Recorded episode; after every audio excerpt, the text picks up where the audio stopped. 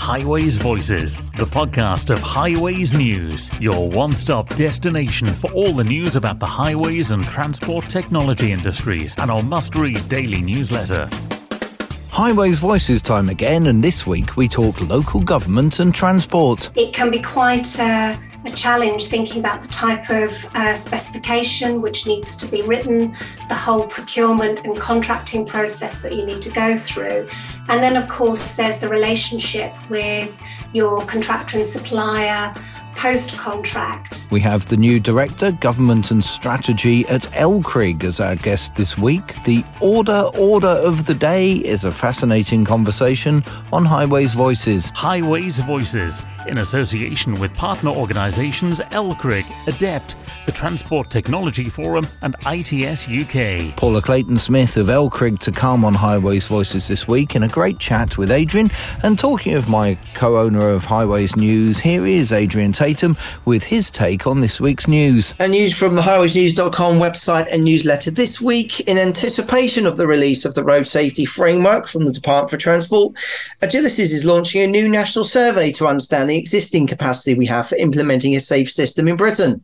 The survey is asking how well equipped are local authorities, emergency services, and partners to influence all aspects of the system, or are we facing gaps in knowledge, skills, and resources? Supported by the nation's leading road safety organisation, including PACTS, CIHT, ADEPT, and IHE, the survey will take a snapshot of the current state of capacity for safe system implementation across the country, creating a vital baseline so the gaps can be identified and comparisons can be made over time. Elsewhere, Labour MP has called for the UK to follow Spain in providing free public transport to help ease the cost of living burden. Left Foot Forward reports that Richard Burgon, Labour MP, said that Spain's president yesterday announced that train journeys will be free on short and medium journeys to help with the cost of living crisis. He's also introduced a tax on banks because they're profiteering from higher interest rates. Let's fight for that here too, said the MP. In a bid to help people with spiraling living costs, the Spanish government has announced train travel on state owned rail networks will be free of charge from September the 1st until the end of the year. And elsewhere, the M40 has been rated the motorway with the best journey experience in England in a survey of drivers by the independent watchdog Transport Focus. In the latest strategic road user survey, the motorway between London and Birmingham has the highest overall satisfaction at 79%, with motors particularly praising the road surface. The M40 has been sprayed incrementally since 2008 with leading asphalt preservation solution Rhinophalt.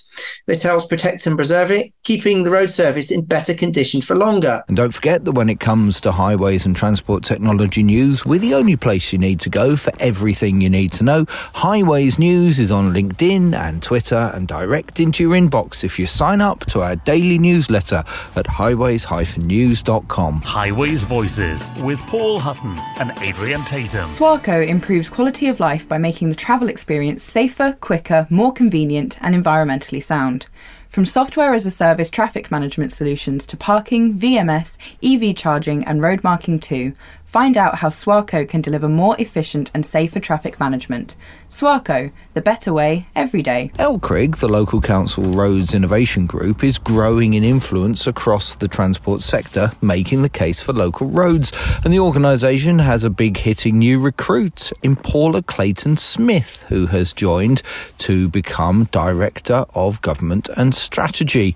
Adrian sat down and chatted and started by talking about her background. The majority of my career has been in the the public sector space and the policy space, both at a local authority level and uh, a national level.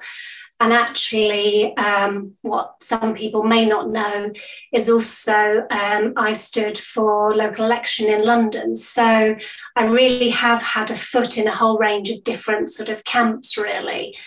And the opportunity arose at uh, LCRIG to work more with uh, councils and supply chain that were implementing innovation. And if there's anything you know about me, Adrian, it's my passion for local government, innovation, and just sort of changing the way things are done, really. And what do you think you've learned the most from those previous roles that you can bring to LCRIG now? I think they vary. Everything from there's nothing quite like being a local government officer that is at a uh, public meeting. that is trying to balance the one part of the community's request versus another community's requests, and actually how much you need to balance uh, budgets and how much you need to spread uh, resources in the most effective way, which, of course, for the highway sector is something that uh, asset management um, is, is a key, key thing, really. So, tell us what's in your in tray at LCRIG so far and what your list of priorities will be over the next year or so. So, the sorts of things that are in my in tray at the moment are everything from how I can be working with the uh, TTF, the Transport Technology Forum, looking at how authorities implement innovation, no matter where they are on their journey. Because quite often people will talk about innovation in a real sort of um, in a platitude way. You know, everyone's doing innovation, and yes, they are. But there's a difference between some authorities who've been on an innovation journey for some time, so they're able to adopt um, new ways of working or introduce new technologies quicker than others. And there are others who have perhaps uh, relied on more traditional ways of doing things because they have always worked for that authority but are now faced with a period of time where they're thinking about what is the sort of technology I need to be adopting over the years ahead, particularly with uh, the way that ITS is changing, particularly with the way that uh, self driving, particularly with the way with data that is becoming so much of a more um, ubiquitous service that local authorities will be requiring to adopt.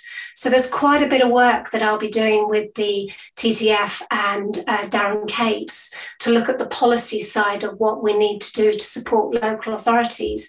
Even in the area around um, self driving vehicles operating on local roads. So there's a lot from that perspective.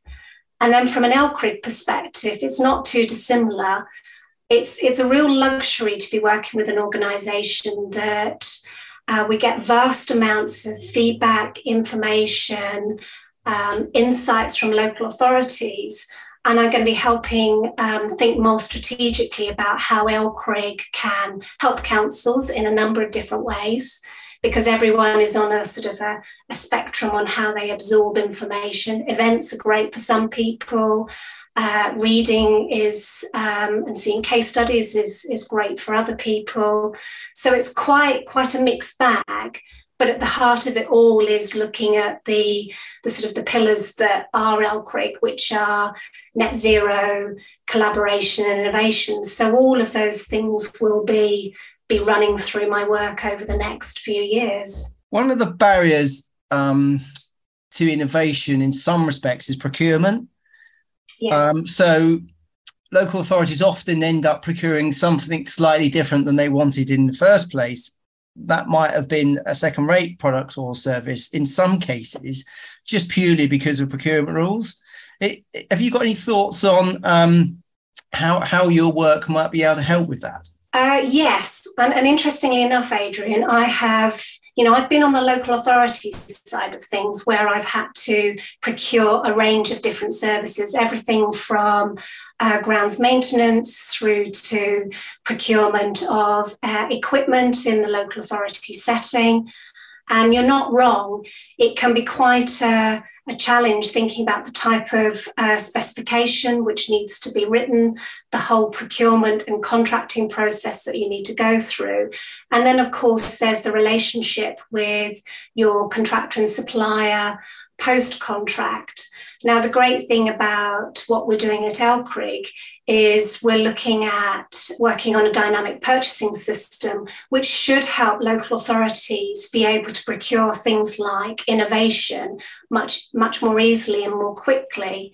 Because again, there's something quite different between a a long term um, contract, whether that be facilities, roads, um, you know, grounds, estates, and everything else, through to how do you procure things when the technological um, space that we're all operating in is moving so fast. And of course, one of the things that LCRIG is known for is really its phrase, which is making the case for local roads. that's personally a phrase that both delights me and worries me in the same breath, uh, almost because uh, we need to keep local roads at the forefront of the industry and continue to build the case for a longer settlement period. But making the case for local ro- roads suggests that that that's something new that, that we're suggesting here, when of course it's not. Shouldn't we have moved on from that as an industry? Adrian, you and I have spoken about, um, you know, things like making the case for local roads for a number of years. So the fact that LCRIG sees that as the heart of what it does is is close to my heart. But also taking your point that uh, shouldn't shouldn't things have moved on? Well, the reality is is that local roads are always going to be at the heart of how our communities operate and become either more successful, become more economically viable, uh, how they become more connected on a more societal level. So, making the case for local roads is as much about the communities that receive their day to day services, how they get to the office, how they get uh, young people to colleges, schools, and everything that a, a network entails.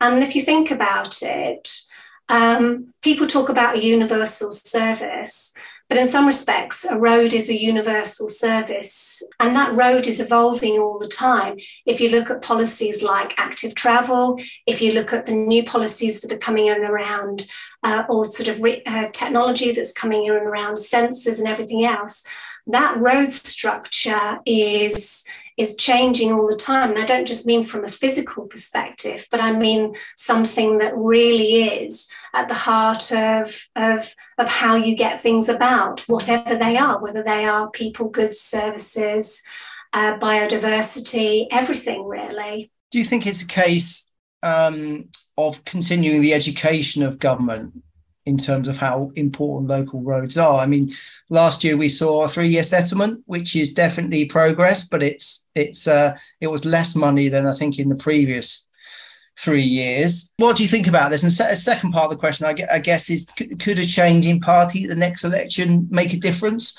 or would that mean effectively starting again to present the case for local roads?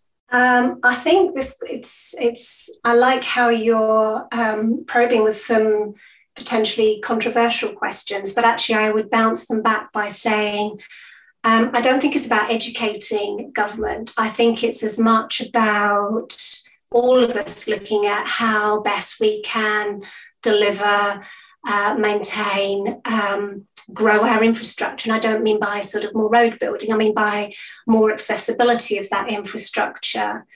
I think, in terms of um, a change in government, politics, the way things are doing, roads have transcended governments. They always have done. The challenge of financing roads um, is, is universal across the world. Only a month or so ago, I was talking to some Paraguayan uh, road authorities, and we were looking at, and I was talking about how roads are financed in a rural context. So roads are always going to be the thing that, uh, whatever government there is, is perhaps not going to get as much money as it as it as it probably should. But then that doesn't mean to say that roads can't evolve over time. The way things uh, operate around roads um, change over time, as does technology, new innovations. You know, only a couple of weeks ago, we had the Innovation Festival, and you literally had everything there from um, two or three million pound machines through to uh, simple but uh, handy things like the, the I-tip rotating handles on wheelbarrows, which sounds like a very small thing, but from a local authority that's got uh, frontline staff that are using those sorts of things all the time, you can really see how micro innovation and macro innovation are, are not the preserve of any government, really, but really are what the industry is growing more passionate about adopting or looking at. And even, you know, it's great to see local authorities pushing suppliers to be more innovative about what they do and vice versa. So, taking the politics out of it, um, I think there is always going to be not enough sort of money for, for many things. You could say that about uh, libraries, parks, uh, social care, it's it's a challenge for all services delivered by local government.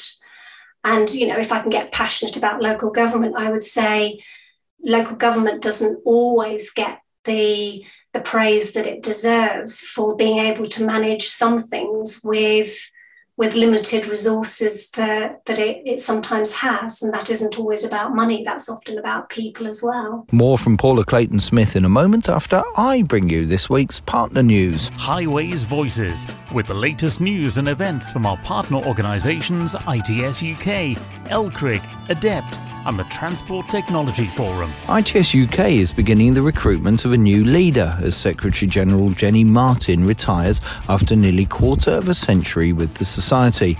Chair Ryan Hood of Arup is leading the search for a new Chief Executive Officer who will take over at the end of the year when Mrs Martin steps down. The job specification includes requirements for great leadership, membership liaison and communication, as well as to work out with members a long-term vision for the organisation and then execute that that plan. While knowledge of the transport sector and intelligent transport systems is desirable, it's not essential. The Transport Technology Forum is looking to carry out live connected vehicle demonstrations next year to underline to local authorities how using vehicle to infrastructure technology can deliver much more efficient transport networks. The TTF is planning to take advantage of the LCRIG Innovation Festival's private road network at the Newark Showgrounds to showcase solutions such as GLOSA, which is Greenlight Optimum Speed Advisory, in vehicle signing and data capture. And following on from the success of the inaugural inaugural Innovation Festival, the Qualifying Innovator Scoring Review is now underway following a fantastic response from local authority delegates that attended the event. The event was the first of its kind in the highway sector, bringing together local authorities, central government, the supply chain, associations, and academia. Finally, the government is being warned it's missing an opportunity to embed climate and nature recovery into its levelling up agenda, leaving a serious hole in its flagship Levelling Up and Regeneration Bill currently passing through Parliament.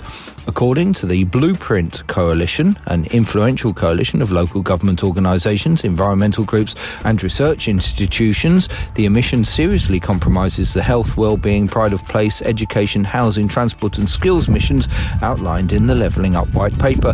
The latest report from the coalition, the Blueprint Coalition position on levelling up, provides an analysis of where and how the levelling up agenda must align efforts to tackle the climate and nature emergencies with the need to reduce reduce inequality through infrastructure, homes, transport, green spaces, and new skills. Highways Voices, the podcast from highwaysnews.com. Highwaysnews.com. Now back to Adrian and his chat with Paula Clayton Smith of LCRIG. Do you think there'll be more emphasis on, on the future, not necessarily um, geared towards building new roads, but protecting and preserving what we've got? Oh, absolutely. And I think you could, again, if I talk about the the sort of things that are coming out from uh, projects like uh, Project Amber, which is something that Blackpool originated a number of years ago, you are starting to see local authorities thinking about how that network is preserved into the next generations and not just into the next generations but into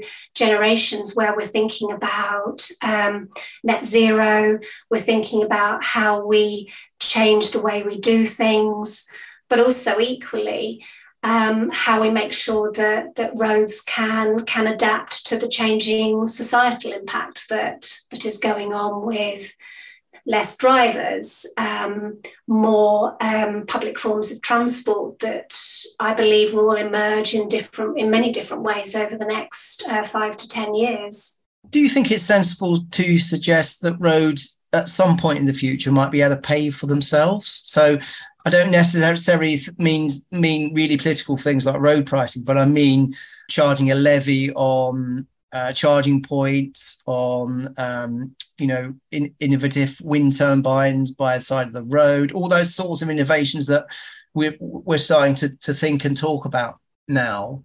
Um, could could could we ever see that in the future? You know, I don't want to be sort of uh, trite in my response, Adrian, but I think anything in the future could be could be a, a sort of a change um, really that we're not not even necessarily thinking about. I mean, who would have predicted you know, five, ten years ago, that not only would you have your TV license, but you might have a number of different uh, subscriptions for uh, TV sort of services.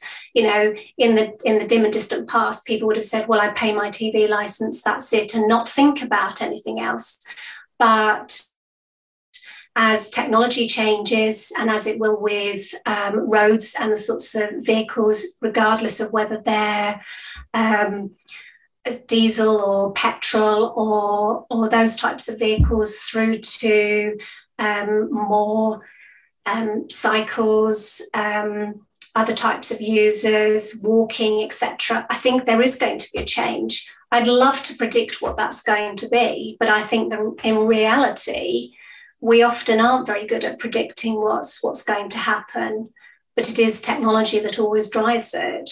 I guess a big part of, of all of what we've been discussing is about effective communication as well. So when we think about making the case for local roads, those organizations that are involved with local roads, whether they manage local roads or whether they provide a service or product onto a local road, ought to be talking more about what they're doing and, and why they're doing it. would you agree with that? Oh, 100%, Adrian. Councils collaborating and talking about what they're doing, how they started their, their uh, good practice journey, um, how they share not just the things that went well, but the things that perhaps in hindsight they would have done differently, I think is something that we always aspire to. And it's, it's something that the you know human beings have done from a long time um, you know if we look at um, right back into um, how evolution of innovation has happened. You can see that it's often about people copying things. It's about learning and taking the nub of what one organization has done or what one authority has done adopted that adapted it bringing it into your own authority.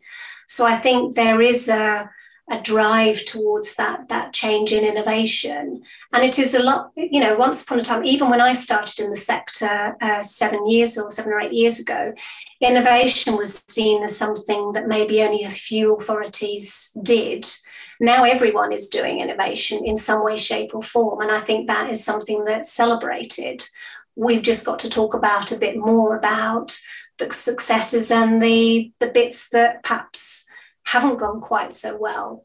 But of course, that, that is always a challenge. Um, at the TTF conference in May, Chris Boardman and myself, and we were talking on the, the stage about the challenges again that local authorities will have.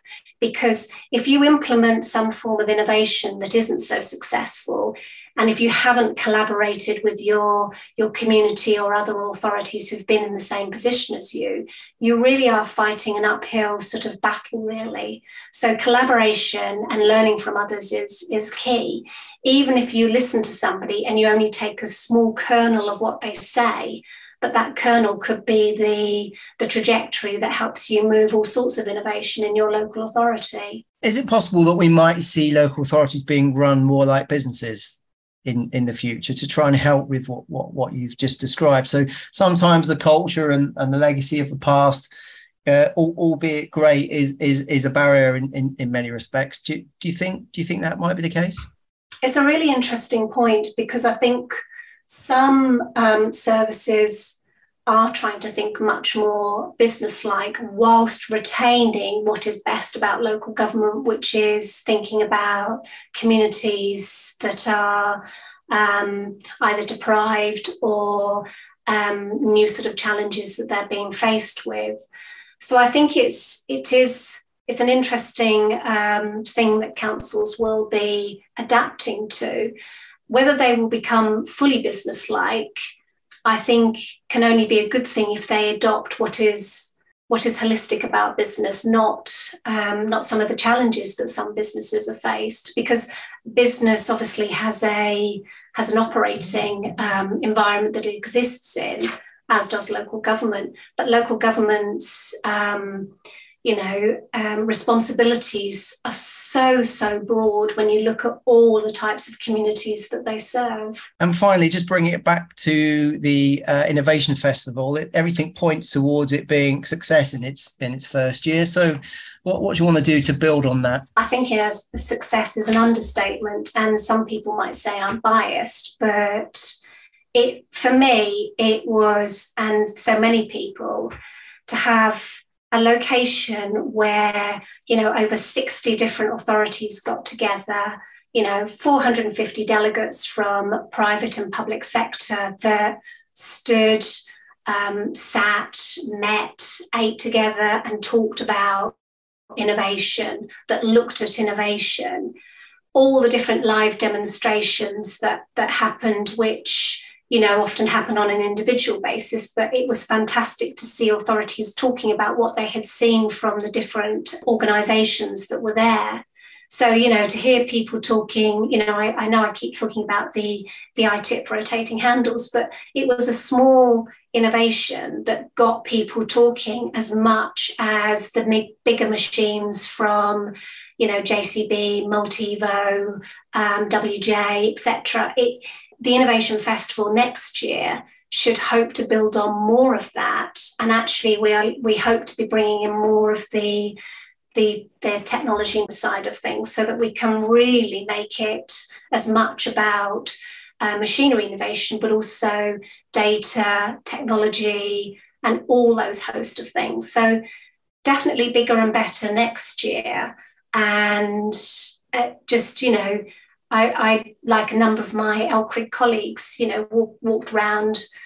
Okay, I, I don't mind admitting I got pretty emotional, seeing lots of people really talking to each other about is that what you did in your authority? Oh, and we did this in our authority, and really learning from each other. That was it was just great to see Adrian. It really was. Great to hear someone so knowledgeable spending her time making the case for local roads and helping local authorities get the most out of their relationship with central government. And I'm sure we'll hear more from Paula again soon here on Highways Voices. Highways Voices with Paul Hutton and Adrian Tatum. Before we go, we still have time for Adrian's accolade. And my accolade this week goes to the team at construction and civil engineering specialist firm Graham. They have been named in the UK's top 100 most inclusive workplaces for 2022, demonstrating their commitment to being an inclusive employer. The Freddie, which stands for Fairness, Respect, Equality, Diversity, Inclusion and Engagement Awards, have celebrated individual and organisations that go above and beyond their commitment to fairness, respect and equality. And this year was the first time Graham entered the awards, and they have been placed 41st in the top 100. This is a significant achievement for, for an organisation operating in, in an industry traditionally renowned for its lack of workforce diversity. So, worthy winners indeed of my accolade this week. Good winner this week, Adrian. Thank you. And that's it for this week's podcast. Before our August break, we have one more to bring you next week, where we look forward to a busy autumn of events, not just here, but overseas too. So, join Adrian and me next week for that. Highways Voices. Join us again next week for more insights from those that matter in the industry.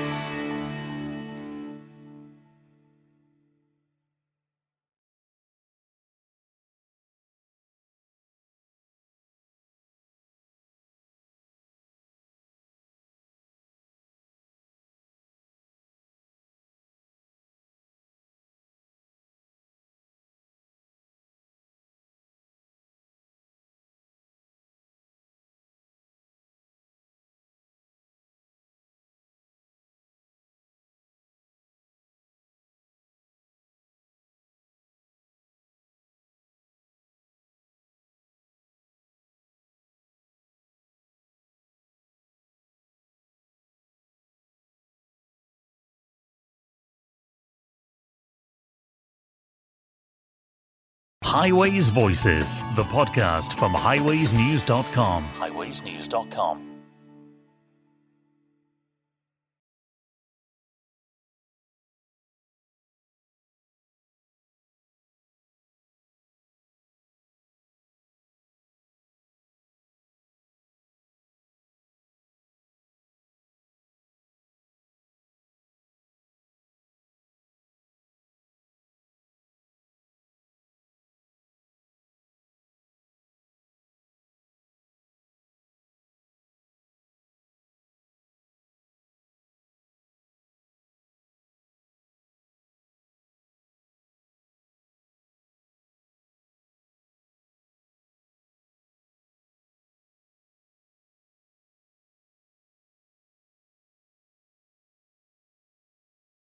Highways Voices, the podcast from highwaysnews.com.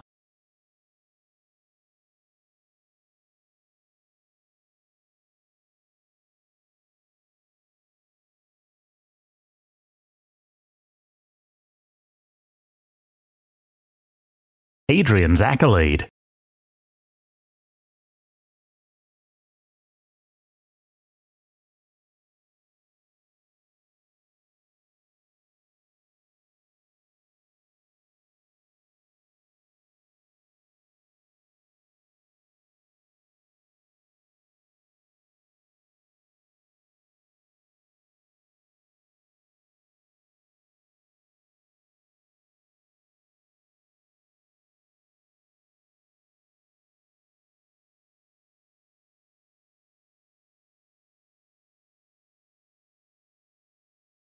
Swarco improves quality of life by making the travel experience safer, quicker, more convenient, and environmentally sound.